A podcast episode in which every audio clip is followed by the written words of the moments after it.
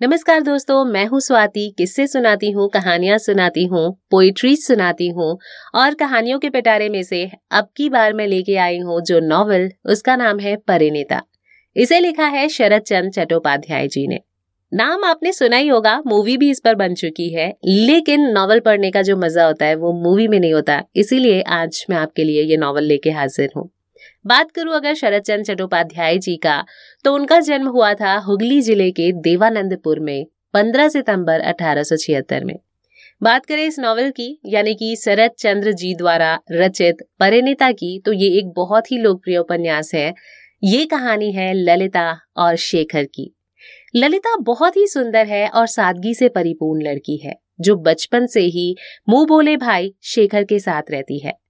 शेखर ललिता से मन ही मन में प्यार करने लगता है, जबकि ललिता इन सारी बातों से अनजान रहती है। अब तक ललिता को एक रुपए की भी अगर ज़रूरत होती तो वो शेखर से ही मांगती थी। लेकिन इन भावों को जानने के बाद क्या ललिता शेखर के सामने जा पाएगी? शरद चंद्र ने इस कहानी में स्त्री और पुरुष के छुपे हुए भावों को शब्दों द्वारा चित्रित किया है।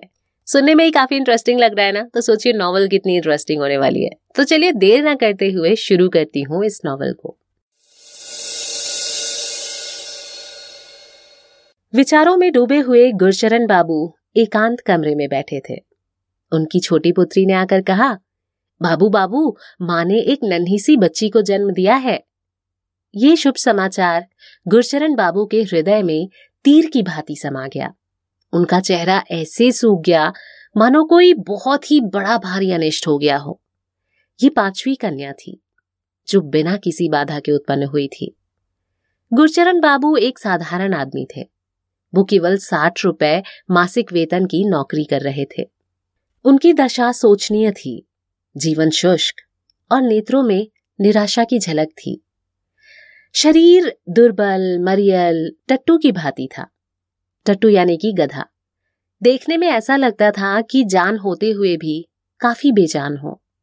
फिर ऐसी दशा में ये अशुभ समाचार सुनते ही उनका खून ही सूख गया और हाथ में हुक्का लिए हुए निर्जीव की भांति फटे पुराने तकिए के सहारे वो लेट गए। जान पड़ता है कि सांस लेने में भी उन्हें कष्ट हो रहा था। अन्ना कली से ये शुभ समाचार सुनकर भी गुरचरण बाबू कुछ नहीं बोले। तो थोड़ी देर बाद वो उन्हें हिलाकर फिर से बोलने लगी बाबूजी मुन्नी को देखने ना चलोगे? गुरचरण बाबू ने उसकी ओर देखकर धीमे स्वर में कहा, बेटी, कंठ सूख रहा है, जा, पहले एक गिलास जल तो ले आ। अन्ना कली जल लेने चली गई। उसी समय उन्हें सौर के खर्चों का भी स्मरण हुआ। गुरचरण बाबू के मस्तिष्क में भांति भांति की बुरी चिंताएँ बिना बुलाए ही आकर बैठ गई। जैसे किसी गाड़ी के प्लेटफॉर्म पर पहुँचते ही थर्ड क्लास यात्री के एक के ऊपर एक चढ़कर अपना स्थान जमाने की कोशिश करते हैं। गुरचरण बाबू का मस्तिष्क अब और भी चक्करदार झूले के भांति झूलने लगा। दुर्गा पूजा के दिन आ गए हैं। इसका उन्हें स्मरण था। फिर अभी पिछले ही साल अपनी दूसरी पुत्री के विवाह में अपने बऊ बाज़ार वाले पैतृक दुमंजिले मकान को रिहन रखा था। रेहन यानी कर्ज पर रखा था। उसका भी लगभग छह माह का ब्याज देना था। दुर्गा पूजा के पुनीत अवसर पर मजली बेटिया के यहाँ फल, मिठाई, कपड़े आदि भी भेजना है। कल दफ्तर का हिसाब आठ बजे रात तक मिलाते रहने पर भी नहीं मिला। और आज दोपहर के पहले ही हिसाब मिलाकर विलायत भेजना है। ये तो है ही, फिर बड़े साहब ने गंदे कपड़े पहनकर ना आने के लिए ऑर्डर पास कर दिया है। इस आज्ञोल्लंघन से जुर्माना होगा और माहवारी वेतन में कटौती होगी। लेकिन मुसीबत तो ये है कि एक सप्ताह से तलाश करने पर भी कोई अच्छे कपड़े धोने वाला सस्ता धोबी नहीं मिला है। इन सभी दुर्दिन की चिंताओं से ग्रस्त गुरचरण बाबू हुक्का गुड़गुड़ाते हुए अपना हाथ ऊपर करके तकिए के सहारे पड़ गए। भगवान को स्मरण करके कहने लगे, हे भगवान, कलकत्ते में कितने ही आदमी गाड़ी, घोड़े और मोटरों के नीचे दबकर मौत का शिकार होते हैं। क्या वे तुम्हारी दृष्टि में हमसे भी अधिक पापी हैं?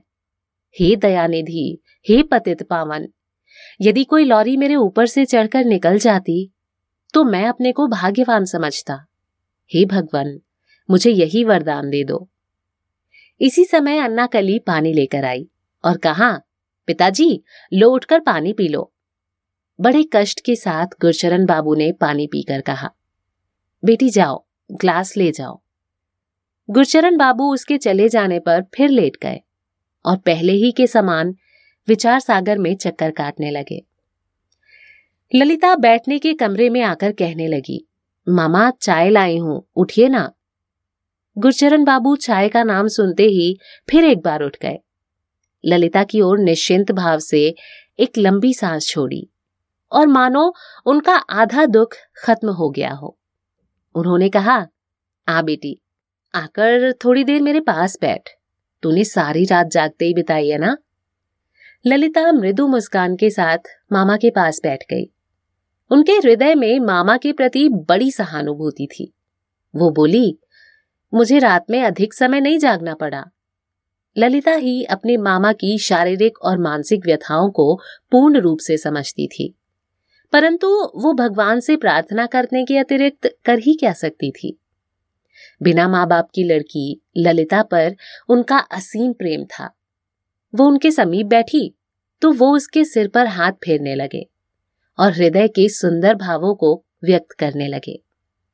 बेटी, यदि तू किसी अच्छे घर में जाती तो मैं अपना कल्याण समझता। ललिता चुप थी और सब कुछ सुन रही थी। गुरचरण बाबू फिर कहने लगे, ललिता, तुझे इस बेचारे दीन मामा के घर दिन रात कठिन परिश्रम करना पड़ता है। सिर हिलाकर ललिता ने कहा, दिन रात क्यों कठिन परिश्रम करना होता है मामा? सब लोगों की भांति मैं भी करती हूँ। गुरचरण बाबू चाय पीते पीते इस बार कुछ मुस्कुरा कर बोले, ललिता, फिर आज खाने पीने का क्या प्रबंध है? ललिता ने मामा की ओर देखकर कहा आज खाना मैं बनाऊँगी, मामा। आश्चर्य के साथ गुरचरण बाबू ने कहा, तू क्या बनाएगी? तुझको क्या बनाना आता है? जानती हो, मुझे मामी ने सब सिखा दिया है। गुरचरण बाबू चाय का प्याला ज़मीन पर रखते हुए बोले, सच? हाँ मामा, बिल्कुल सच। कितनी बार मामी के सामने मैंने खाना बनाया है। ये सुनकर गुरचरण बाबू ने ललिता के सिर पर हाथ रखकर आशीर्वाद दिया। आज उन्हें कार्य से मुक्ति मिली। गुरचरण बाबू का मकान रास्ते में ही एक किनारे पर था। सड़क पर जाने वाले साफ़ दिखाई पड़ते थे। चाय पीते हुए वे बाहर सड़क की ओर देखकर बोले, शेखर, तुम हो क्या भाई? सुनो, यहाँ आओ। एक बड़ी डील डॉल वाला युवक कमरे के भीतर आया। गुरचरण बाबू शेखर नाथ को बिठाकर कहने लगे, तुम आज सवेरे अपनी चाची का समाचार सुन ही चुके होंगे। मुस्कुराते हुए शेखर ने कहा, पुत्री पैदा हुई है, यही ना, या और कुछ? लंबा निश्वास छोड़ते हुए गुरचरण बाबू ने कहा हाँ तुमने तो कह दिया, यही ना। परंतु जो कुछ मुझ पर बीत रही है, उसे मैं ही जान सकता हूँ। शेखर ने उत्तर दिया, ऐसी बात मुँह से ना निकालिए, चाचा जी। नहीं तो चाची जी सुनेंगी तो उन्हें दुख होगा। फिर भगवान के दिए हुए को ग्रहण करके संतोष करना चाहिए। थोड़ी देर चुप रहने के पश्चात गुरचरण बाबू ने कहा हम्म ये बात तो मैं ठीक समझता हूँ कि भगवान के दिए हुए को ग्रहण करके संतोष करना चाहिए। फिर भी भाई, भगवान भी तो भले बुरे पर विचार नहीं करते। उन्हें ये मालूम है कि मैं बिल्कुल ही गरीब आदमी हूँ। फिर इस प्रकार की कृपा भगवान मुझ गरीब पर क्यों कर रहे हैं? इतनी कन्याओं की भरमार क्यों कर रहे हैं? ये घर भी तुम्हारे पिता के पास रेहन रखा है? घर के रेहन जाने का मुझे तनिक भी सोच नहीं है। किंतु सोच तो इसका है कि एक बोझ सिर से उतरता नहीं और दूसरा आ जाता है। देखो ना शेखर, ये स्वर्ण सी सुंदर गुणवती ललिता भी किसी न किसी राजघराने की शोभा बढ़ाने के योग्य है। ये अमूल्य रत्न किसी गरीब के घर में शोभित ना होगा। स्वयं तुम ही सोचो। अपने जीते जी किसी ऐसे वैसे घर में इसे कैसे भेज दूँ? इसकी सुंदरता के सामने शहनशाहों के छत्रों की मड़िया भी फीकी हैं। ये एक अनमोल रत्न के समान है। परंतु दुख है कि इस अनमोल हीरे का पारखी यहाँ है कौन? आज के युग में लोग धन दौलत के ही चक्कर में रहते हैं भैया। इसी कारण दरिद्रता के वश होकर किसी न किसी गंवार के हाथ में इसे देना पड़ेगा। बेटा तुम ही सोचो। कि विचारों की ऐसी अवस्था में मेरी मानसिक दशा कैसी होगी? कैसी कड़ी ठेस मेरे हृदय में लगेगी? ललिता अब तेरह वर्ष की हो गई है। परंतु मेरे पास कानी कौड़ी भी नहीं है कि मैं उसका ब्याह का खर्चा कर सकूँ। ये कहते कहते गुरचरण बाबू की आँखों में आँसू भर आए। शेखर भी चुपचाप सभी बातें सुन रहा था। गुरचरण बाबू ने थोड़ी देर बाद फिर कहना शुरू किया। भैया शेखर तुम ही इसका कोई उपाय सोचो। तुम्हारे बहुत से साथी नौजवान होंगे। शायद कोई तुम्हारी बात मानकर ललिता को ग्रहण करने के लिए तैयार हो जाए और श्रद्धा के साथ इस कन्या का उद्धार हो जाए। मैंने ये सुना है कि आजकल के गरीब नौजवान पैसे की बात नहीं उठाते। वो केवल ये चाहते हैं कि स्त्री सुशील, सुंदर और गुणवती हो। इस कारण संभव है कि परमात्मा की अनुकंपा और तुम्हारे प्रयास से कोई तैयार हो ही जाएगा और मेरी तकलीफ़ भी दूर हो जाएगी। मैं हृदय से तुमको आशीर्वाद देता हूँ भैया। तुम सुखी हो और राजभोगी हो।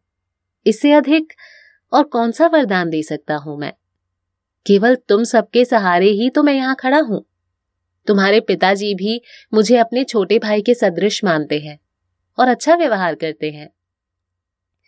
शेखर ने सिर झुकाकर कहा अच्छा ठीक है। मैं इसके लिए कठिन परिश्रम करूँगा और कोई कमी न रखूँगा। गुरचरण बाबू ने फिर कहा, भूल न जाना भैया, ललिता के बारे में तुम्हें सब पता है। आठ वर्ष की उम्र से ही तुम्ही ने तो इसे पढ़ना लिखना सिखाया है।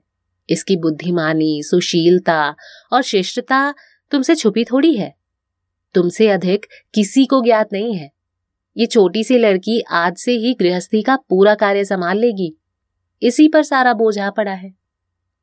ललिता चुपचाप बैठी है, पर इस बार उसने सिर उठाकर शेखर की ओर दृष्टि फेंकी और उसकी निगाह पड़ते ही ओठों में कुछ मुस्कुराई और सिर नीचे कर लिया। गुरचरण बाबू ने फिर गहरी सांस भरकर कहना आरंभ किया हम्म ललिता के पिता ने कोई कम पैसा पैदा नहीं किया, लेकिन अपनी दानशीलता के कारण सब दान कर गए। और अपनी इकलौती पुत्री के लिए एक कौड़ी भी न बचाई। इस बार भी शेखर मौन था। आप ही आप गुरचरण बाबू फिर कहने लगे। हाँ, अब लेकिन ये भी कैसे कहूँ कि कुछ भी नहीं छोड़ गए। उन्होंने जिन दुखियों का दुख दूर किया है उसी का फल मेरी इस बच्ची को अवश्य मिला है। उसी कारण से मेरी ये छोटी सी बच्ची जो है वो अन्नपूर्णा है। अन्यथा कैसे वो इतनी गुणवती होती? तुम खुद ही विचार करो शेखर। शेखर चुपचाप मुस्कुराता रहा। कुछ देर बाद ज्यो ही शेखर जाने को हुआ तो गुरचरण बाबू फिर एक बार याद दिलाकर कहने लगे अच्छा सुनो, जो कुछ मैंने कहा है भैया, उसका ख्याल अवश्य रखना। देखने में उसका रंग अवश्य सांवला है, परंतु इसकी ऐसी सुंदरता, मधुरता, ममता, दया और योग्यता संसार में ढूँढने पर भी मिलना कठिन है। सिर हिलाता हुआ शेखर बाहर निकल गया। उसकी उम्र लगभग 25 या 26 वर्ष रही होगी। एमए कर चुकने के बाद वो कुछ दिन कानून पढ़ता रहा। फिर पिछले वर्ष इम्तिहान पास करके अटर्नी हो गया है। इसके पिता गुड़ के व्यापारी हैं। वे इसी व्यापार से लखपति बन गए हैं और अब घर बैठे ही व्यापार करते हैं। उनके बड़े लड़के का नाम अविनाश है, जो वकालत करते हैं। छोटे पुत्र का नाम शेखर है। राय महोदय का आलिशान तिमंजिला मकान सभी मकानों से ऊँचा है। ये गुरचरण बाबू के मकान से सटा हुआ था। उस मकान की लंबी चौड़ी छत गुरचरण बाबू के मकान की छत से मिली हुई थी। इसी कारण दोनों में घनिष्ठता थी और पारस्परिक प्रेम भी काफ़ी अधिक था। दोनों घरों की स्त्रियों के एक दूसरे के घर आने जाने का वही एकमात्र रास्ता था।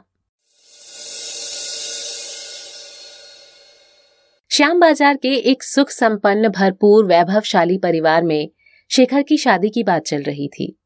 वो लोग आज आए थे। विवाह मुहूर्त अगले माह ही निश्चित करने की बात कर कर गए थे। लेकिन इस प्रस्ताव को शेखर की माँ ने शायद मंजूर नहीं किया। उन्होंने अंदर से एक नौकरानी द्वारा संदेश भिजवा दिया कि जब तक शेखर लड़की देख ना आए और पसंद ना करके आए, तब तक मुहूर्त कैसे ठीक होगा? नवीन राय की निगाह केवल धन दौलत पर थी और शायद उन्हें उनके अनुमान से अधिक मिलता। उन्होंने मालकिन की ये बात सुनकर बड़ा क्रोध किया और कहा, ये क्या कहती हो? लड़की देखने की क्या आवश्यकता? वो तो देखी ही है। पहले संबंध स्थापित हो जाने दो, फिर आशीर्वाद वाले दिन यदि शेखर चाहेगा तो देख आएगा। साथ ही बाकी के सब लोग भी देख लेंगे। इतना कहने पर भी उनकी पत्नी सहमत ना हुई। उन्होंने इस संबंध को पक्का नहीं होने दिया और कहा, शेखर की सहमति के बिना संबंध कदापि तय न होगा। स्त्री की इन बातों से नवीन राय कुपित हो गए। उस दिन बिना खाए पिए ही बैठक में पड़े रहे। शेखर शौकीन मिजाज का व्यक्ति था। वो मकान के तिमंजिले पर रहता था। उसका सारा कमरा आधुनिक ढंग से सुसज्जित था। माँ के कई दिन आग्रह करने पर आज शेखर लड़की देखने जाने की तैयारी में लगा हुआ था। कपड़े, जूते पहनकर शीशे के सामने खड़ा होकर बाल संवार रहा था कि ललिता वहाँ आ गई। उसके आने का पता भी उसे न चला। कुछ देर मौन रहकर ललिता ने उससे पूछा, बहू को देखने जा रहे हो ना? पीछे घूमते हुए शेखर ने कहा, ओहो ओहो, तुम आ गई ललिता? देखो, भली भांति साथ सामान कर दो, कोई कमी न रह जाए। जिससे बहू तुरंत पसंद कर ले। ललिता मंद हँसी के साथ बोली, शेखर भैया, इस समय बिल्कुल समय नहीं है। मैं तो सिर्फ़ कुछ रुपए लेने आई हूँ। इतना कहकर तकिए के नीचे का गुच्छा निकालकर दराज खोली और कुछ रुपए निकाले। उन रुपयों को आंचल में बांधती हुई अपने आप बोली, जब आवश्यकता पड़ती है, तभी रुपए ले जाती हूँ। परंतु ये सब अदा कैसे होंगे? शेखर बालों में कंघी कर रहा था।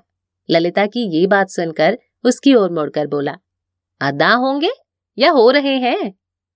इस बात का मतलब ललिता तनिक भी न समझ सकी। वो टकटकी बांधे उसकी ओर देखती रही। मेरी ओर क्या देखती हो? क्या समझती नहीं? सिर हिलाकर ललिता बोली, नहीं। फिर समझने की आवश्यकता भी नहीं। थोड़ी और बड़ी हो जाने पर अपने आप समझ जाओगी। ये कहकर वो बाहर चला गया। संध्या हो जाने पर शेखर लौट आया। और चुपचाप सन्न होकर अपने बिस्तर पर पड़ा, ना जाने क्या सोचता रहा। इसी समय उसकी माँ वहाँ आई। उसे देखते ही वो चट से उठ बैठा। माँ ने कुर्सी घसीटकर उसके नज़दीक कर ली और बैठकर पूछा, लड़की अच्छी है या नहीं? तूने कुछ बताया नहीं? मीठी हँसी के साथ शेखर ने कहा, अच्छी है माँ। शेखर की माँ का नाम भुवनेश्वरी था। अवस्था लगभग पचास साल की थी। फिर भी शरीर सुडौल गठन के कारण देखने में वो पैतीस छत्तीस की ही मालूम पड़ती थी। उनके शरीर का प्रत्येक अंग सुडौल, सुदृढ़ और सुंदर था। उनका हृदय बहुत ही कोमल था। वैसे वो गाँव की बालिका थी, फिर भी शहर में ब्याह होने पर शहरी जीवन की चटक मटक में घुल मिल गई थी। किसी दिन भी उनमें देहातीपन न दिखाई दिया।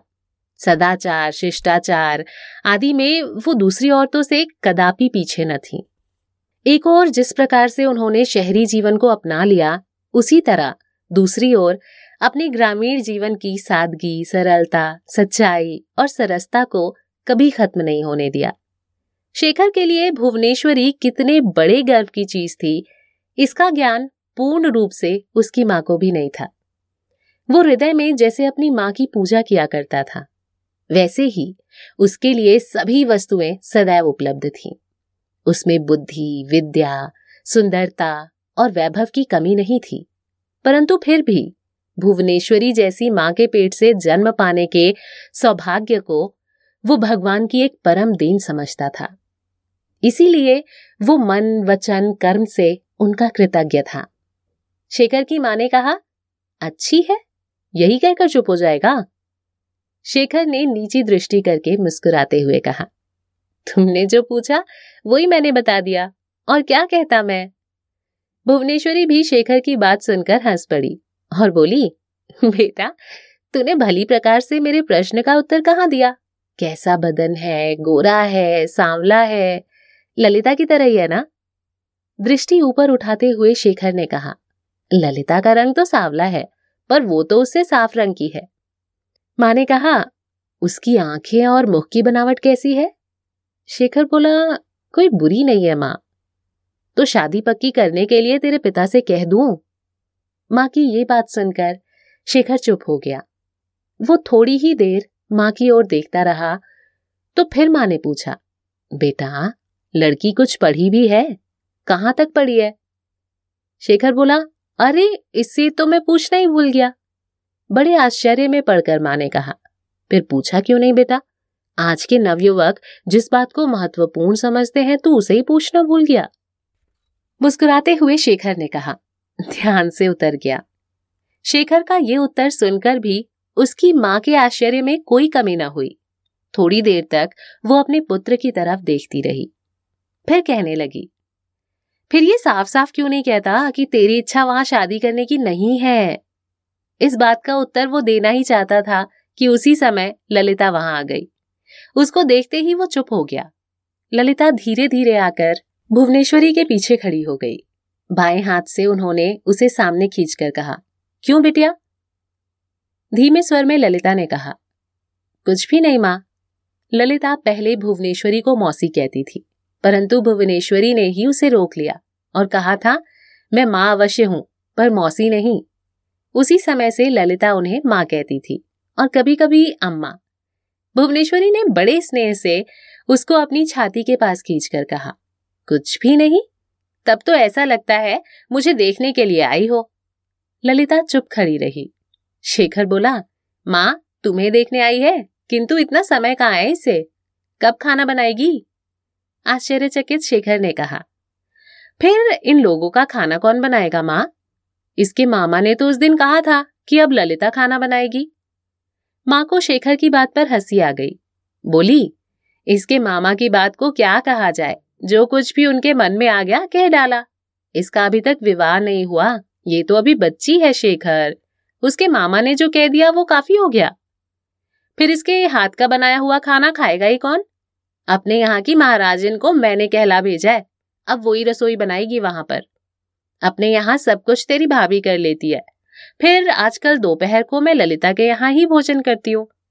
शेखर समझ गया कि माँ ने अपनी सहृदयता से इस बेचारे परिवार के दुखों को कम करने के लिए वो बोझ स्वयं ही उठाया है। वो आराम की सांस लेता हुआ चुप रहा। एक डेढ़ माह बीत जाने पर एक दिन संध्या के समय अपने कमरे में शेखर कोच पर लेटा हुआ पढ़ने में व्यस्त था। किसी उपन्यास के रस में लीन था। उसी समय ललिता आई और तकिए के नीचे से चाबियों का गुच्छा निकालकर खटखटाती हुई दराज खोलने लगी। शेखर ने पढ़ते हुए ही पूछा, क्या कर रही हो? ललिता ने कहा, रुपए ले रही हूँ। हम्म कहकर वो फिर पढ़ने में व्यस्त हो गया। आंचल में रुपए बांधकर ललिता उठी। आज वो साज श्रृंगार करके वहाँ आई थी। उसकी मनोवृत्ति ऐसी थी कि एक बार शेखर उसकी ओर दृष्टि डाले। ललिता ने फिर कहा, भैया, दस रुपए लिए हैं। शेखर ने कहा अच्छा। परंतु उसने दृष्टि उठाकर ललिता की ओर न देखा। उसे कुछ दूसरा उपाय समझ में ना आया तो वहाँ का सामान इधर उधर धरने उठाने लगी। ये कोशिश भी बेकार जाती देखकर वो धीरे धीरे चली गई। फिर भी वो सोचती यही रही कि इस प्रकार चले जाने से कोई काम न बन सकेगा। वो फिर दरवाजे के पास आकर खड़ी हो गई और प्रतीक्षा करती रही। आज उसका थिएटर देखने का प्रोग्राम था। प्रोग्राम बन जाना ही पर्याप्त न था, क्योंकि उसे पता था कि वो घर के बाहर एक कदम भी शेखर की मर्ज़ी के बिना ना जा सकती थी। ये बात उसे किसी ने बताई भी नहीं थी कि उसकी आज्ञा मानना क्यों आवश्यक है, और ना ही इस बात पर कभी कोई वाद विवाद किया। जिस प्रकार मनुष्य अपनी बुद्धि से सोचकर कोई धारणा निर्धारित कर लेता है, उसी प्रकार उसने अपनी स्वाभाविक बुद्धि से उसकी आज्ञा मानना स्वीकार कर लिया था। उसके हृदय में ये बात धस गई थी कि और लोग अपनी इच्छा से जैसा चाहे कर सकते हैं, कहीं भी जा सकते हैं, परंतु मैं उन लोगों की नकल करने में असमर्थ हूँ। उसको अपनी बेबसी का पूरा अनुभव था। उसे मामा मामी की आज्ञा उचित प्रतीत नहीं होती थी। दरवाजे के एक और खड़ी ललिता ने धीमे स्वर में कहा, हम लोग थिएटर देखने जा रहे हैं। ललिता का ये मंद स्वर उसके कानों तक ना पहुँचा, इसलिए शेखर ने उसका जवाब भी कुछ नहीं दिया। इस बार ललिता कुछ ऊँचे स्वर में बोली, सभी लोग मेरा रास्ता देखते होंगे। इस बार ललिता की आवाज़ उसके कानों तक जा पहुँची, उपन्यास को एक और रखते हुए बोला, क्या बात है? ललिता ने गुस्से में कहा अब आपको इतने समय के बाद सुनाई दिया। हम सभी लोग थिएटर देखने जा रहे हैं। शेखर ने पूछा, हम सभी लोग से क्या आशय कौन कौन लोग? ललिता ने जवाब दिया, मैं अन्ना कली चारू बाला और उसके मामा और भाई वगैरह। शेखर ने कहा, कौन उसके मामा? ललिता ने कहा, गिरींद बाबू नाम है उनका। उनको वहाँ आए पाँच छह दिन हुए। मुंगेर में रहते हैं। अब वो कलकत्ता में ही बीए पढ़ेंगे। बहुत ही भले आदमी हैं। बीच में ही शेखर ने कहा अच्छा तुमने उनके बारे में सभी कुछ जान लिया? लगता है खूब मेल हो गया है। यही कारण है कि आज चार पाँच दिन से गायब रहती थी। हाँ शायद ताश वाश खेला करती होंगी। शेखर की बात करने का ढंग बदला हुआ देखकर ललिता सन्न हो गई। उसे स्वप्न में भी इस प्रकार के प्रश्न पूछे जाने का ख्याल न था। वो चुपचाप मुँह नीचे किए खड़ा रही।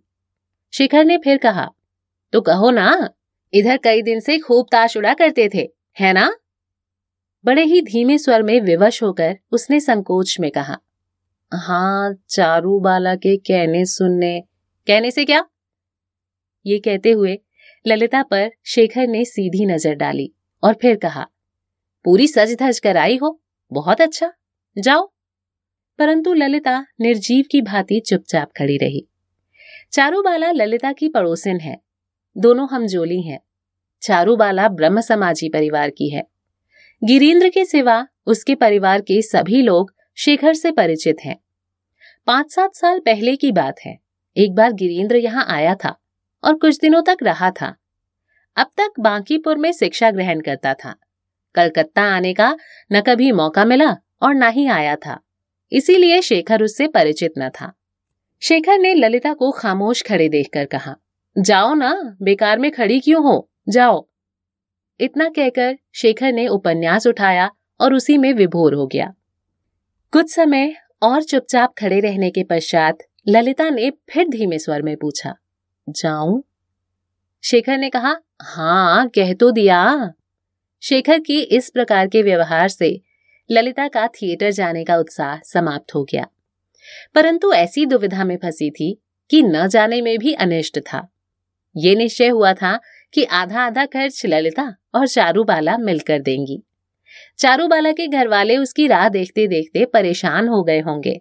समय जितना अधिक होता जा रहा है, उनकी व्याकुलता भी बढ़ती होगी। अपनी कल्पना से ही ऐसा दृश्य उसकी आँखों के सामने दिखाई पड़ने लगा। फिर भी उसे अपने बचाव का कोई रास्ता नहीं दिखाई दिया। दो तीन मिनट और चुपचाप बीते, फिर ललिता ने कहा, सिर्फ़ आज ही जाऊँगी। जाऊँ। पुस्तक को एक और फेंकते हुए शेखर ने कहा, परेशान क्यों कर रही हो ललिता? जो भी मन में आए करो। अब काफ़ी बड़ी हो चुकी हो। खुद अपना अच्छा बुरा समझ सकती हो। ललिता शेखर की ये बात सुनकर और आश्चर्य में पड़ गई। शेखर अक्सर ललिता को धमकाया करता था। ये कोई पहला मौका ना था। उसे ये सब सुनने का अभ्यास था। लेकिन इधर दो तीन साल से इससे वो मुक्त थी। उधर उसके सभी साथी प्रतीक्षा में हैं। और इधर ललिता स्वयं सच धज के साथ खड़ी है। केवल रुपए लेने के कारण ही ये रोड़ा सामने आ गया है। आखिर वो अपने उन साथियों को क्या जवाब देगी? आज तक ललिता को कभी नहीं रोका था शेखर ने। वो स्वतंत्र थी, कहीं भी आ जा सकती थी। आज भी वो सज धज के शेखर के पास रुपए ही लेने आई थी। आज उसकी स्वाधीनता पर जो कुल्हाड़ी चल रही थी, उसका उसे दुख न था। दुख उसे केवल इस बात का था कि इस तेरह वर्ष की उम्र में उसे शेखर की डांट सुननी पड़ी। उस अवस्था को याद करके वो शर्म से मानो ज़मीन में धस गई। स्वाभिमान के आँसू भरे हुए वो पाँच मिनट तक मूर्तिवत होकर वहीं खड़ी रही। उसका हृदय अंगीठी की भांति जल रहा था, परंतु शेखर की ओर से कुछ नम्रता का भाव ना देखकर आँखों के आँसू पोछती हुई वो चुपचाप चली गई। ललिता अपने घर आई और नौकरानी को भेजकर अन्ना कली को बुलवाया। दस रुपए उसके हाथ में देते हुए उसने कहा, तुम सब लोग थिएटर देखाओ, मेरी तबीयत ठीक नहीं है। चारू से भी यही कह देना कि इसी कारण मैं न जा सकूँगी। अन्ना कली ने पूछा, क्या हुआ जीजी? ललिता ने कहा, मालूम होता है सर फटे जा रहा है और जी मिचला रहा है। तबीयत खराब होती जा रही है। ये कहते हुए वो करवट बदलकर लेट गई। चारू बाला ने आकर खूब समझाया। चलने के लिए मामी से ज़बरदस्ती सिफारिश भी करवाई। फिर भी ललिता को साथ में ना ले जा सकी। अन्ना कली को दस रुपए मिल चुके थे। इसलिए वो थिएटर जाने के लिए बेचैन थी। इस कारण कहीं कोई गड़बड़ ना हो जाए, इस भय से चारू को अलग ले जाकर दस रुपए का नोट दिखाकर बोली, दीदी की हालत ठीक नहीं है। अगर वो नहीं जाती तो हर्ज ही क्या है? ये लो, आओ हम सब चले देखने। ये बात चारू को भी समझ में गड़ गई। हालाँकि अन्ना कली अभी उम्र में छोटी थी, लेकिन बहुत चतुर थी। वो तैयार हो गई और अन्ना कली को साथ लेकर चली गई। चारूबाला की माँ का नाम मनोरमा था। ताश खेलने से बढ़कर उन्हें और कोई शौक न था। परंतु जितना वो खेलने की शौकीन थी, उतनी ही उनमें खेलने की दक्षता न थी। ललिता उनकी तरफ़ से खेलती थी। तो उनकी ये कमी पूरी होती थी। मनोरमा के ममेरे भाई गिरीन्द्र के इधर आने पर मनोरमा के घर ताश की बाजियाँ कई दिन से बराबर दोपहर को जमती हैं। गिरीन्द्र अच्छा ताश खेल लेता है। वो सदैव मनोरमा के विपरीत खेलता था। इस कारण उसे ललिता का सहयोग बहुत ही आवश्यक था। उसके खेलने पर ही ज़ोर तोड़ की बाजी होती थी। थिएटर से लौटने के बाद दूसरे दिन ललिता मनोरमा के घर ठीक समय पर जब ना आई तो मनोरमा ने अपनी नौकरानी को उसे बुलाने के लिए भेजा। उस समय अंग्रेज़ी के किसी किताब का बंगला में अनुवाद कर रही थी वो, इसलिए वो नहीं गई। फिर उसकी सखी चारूबाला उसे बुलाने के लिए आई, परंतु उसके कहने पर भी ललिता नहीं आई। जब मनोरमा स्वयं ही बुलाने के लिए आ पहुँची, उसकी कॉपी और किताब को एक और रखती हुई बोली, चल ललिता तुझे बड़ी हो जाने पर जज नहीं बनना है। आज ताश खेलना ही पड़ेगा। चल, जल्दी चल।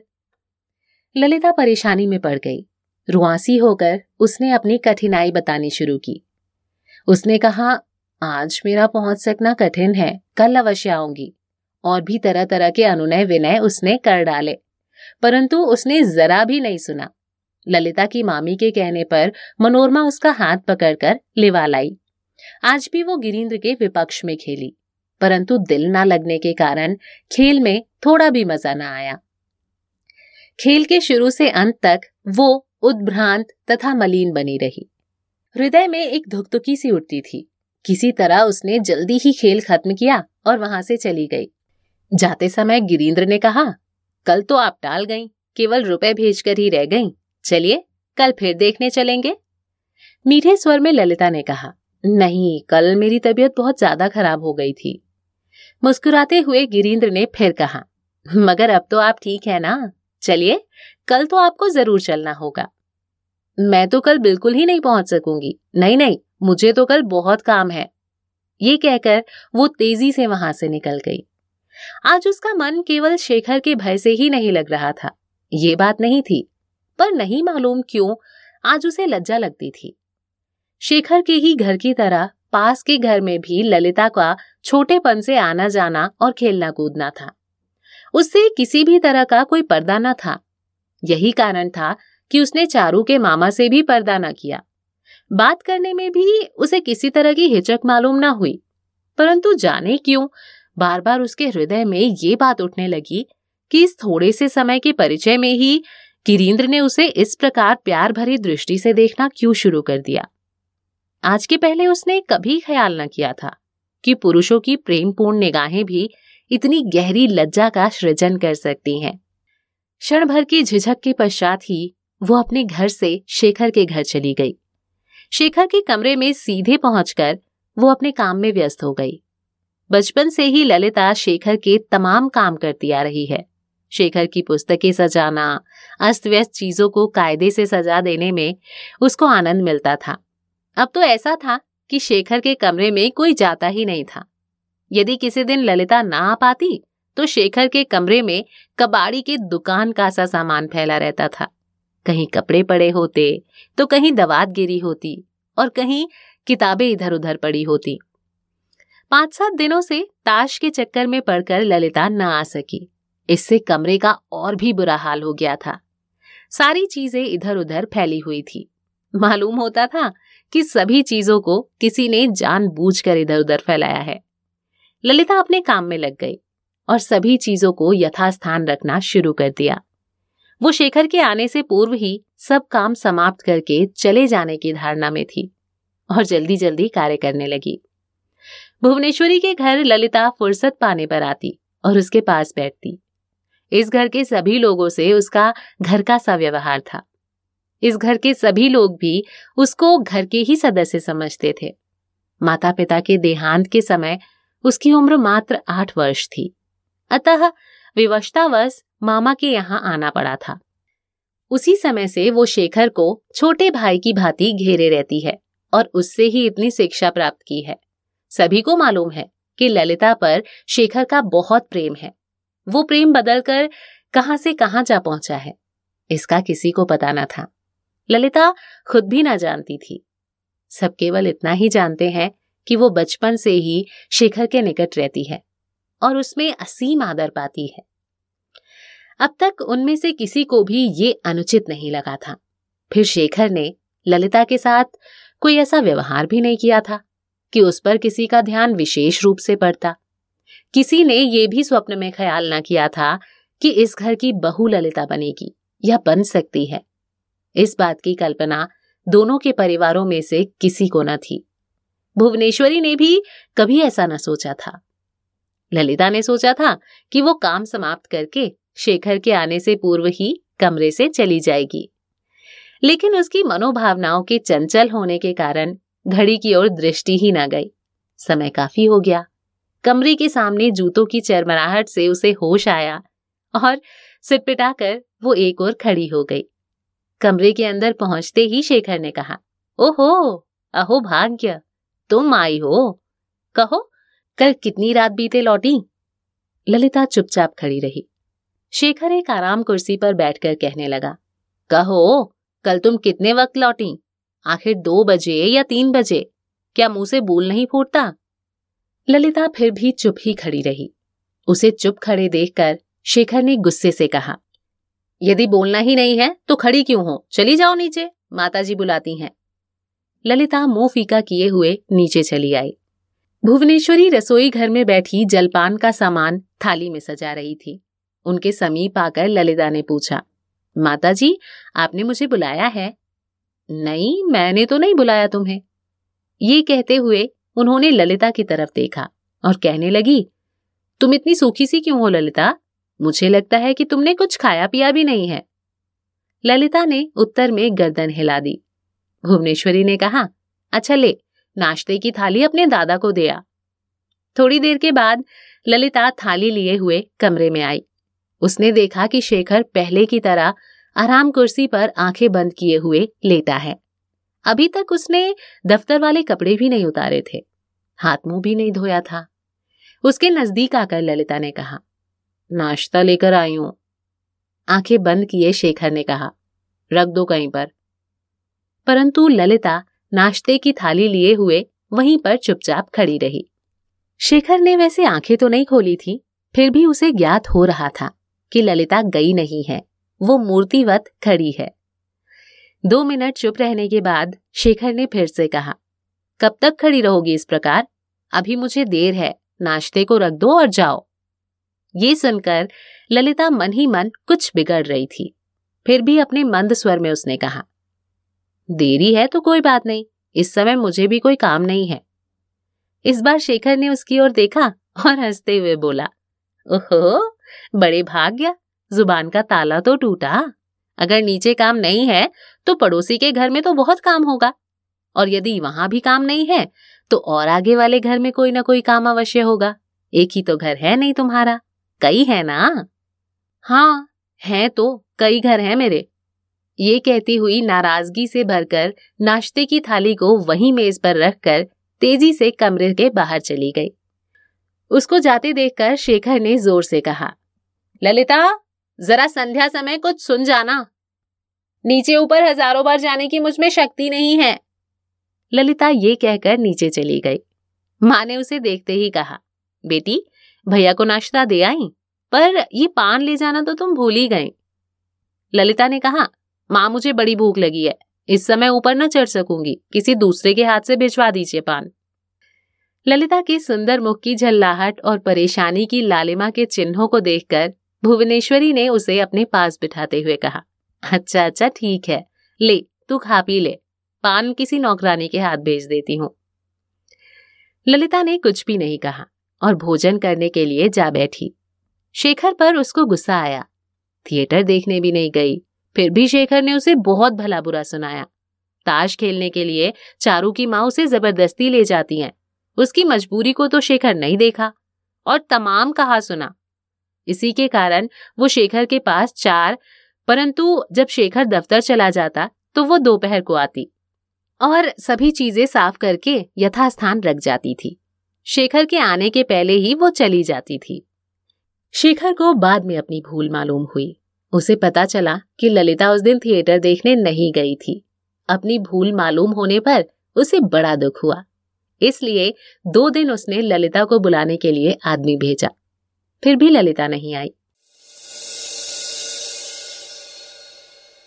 तो फ़िलहाल इस कहानी को यही विराम देती हूँ। आगे क्या हुआ शेखर और ललिता में, ये सुनने के लिए आपको अगला एपिसोड ज़रूर सुनना पड़ेगा। फ़िलहाल मुझे दीजिए इजाज़त। नमस्कार।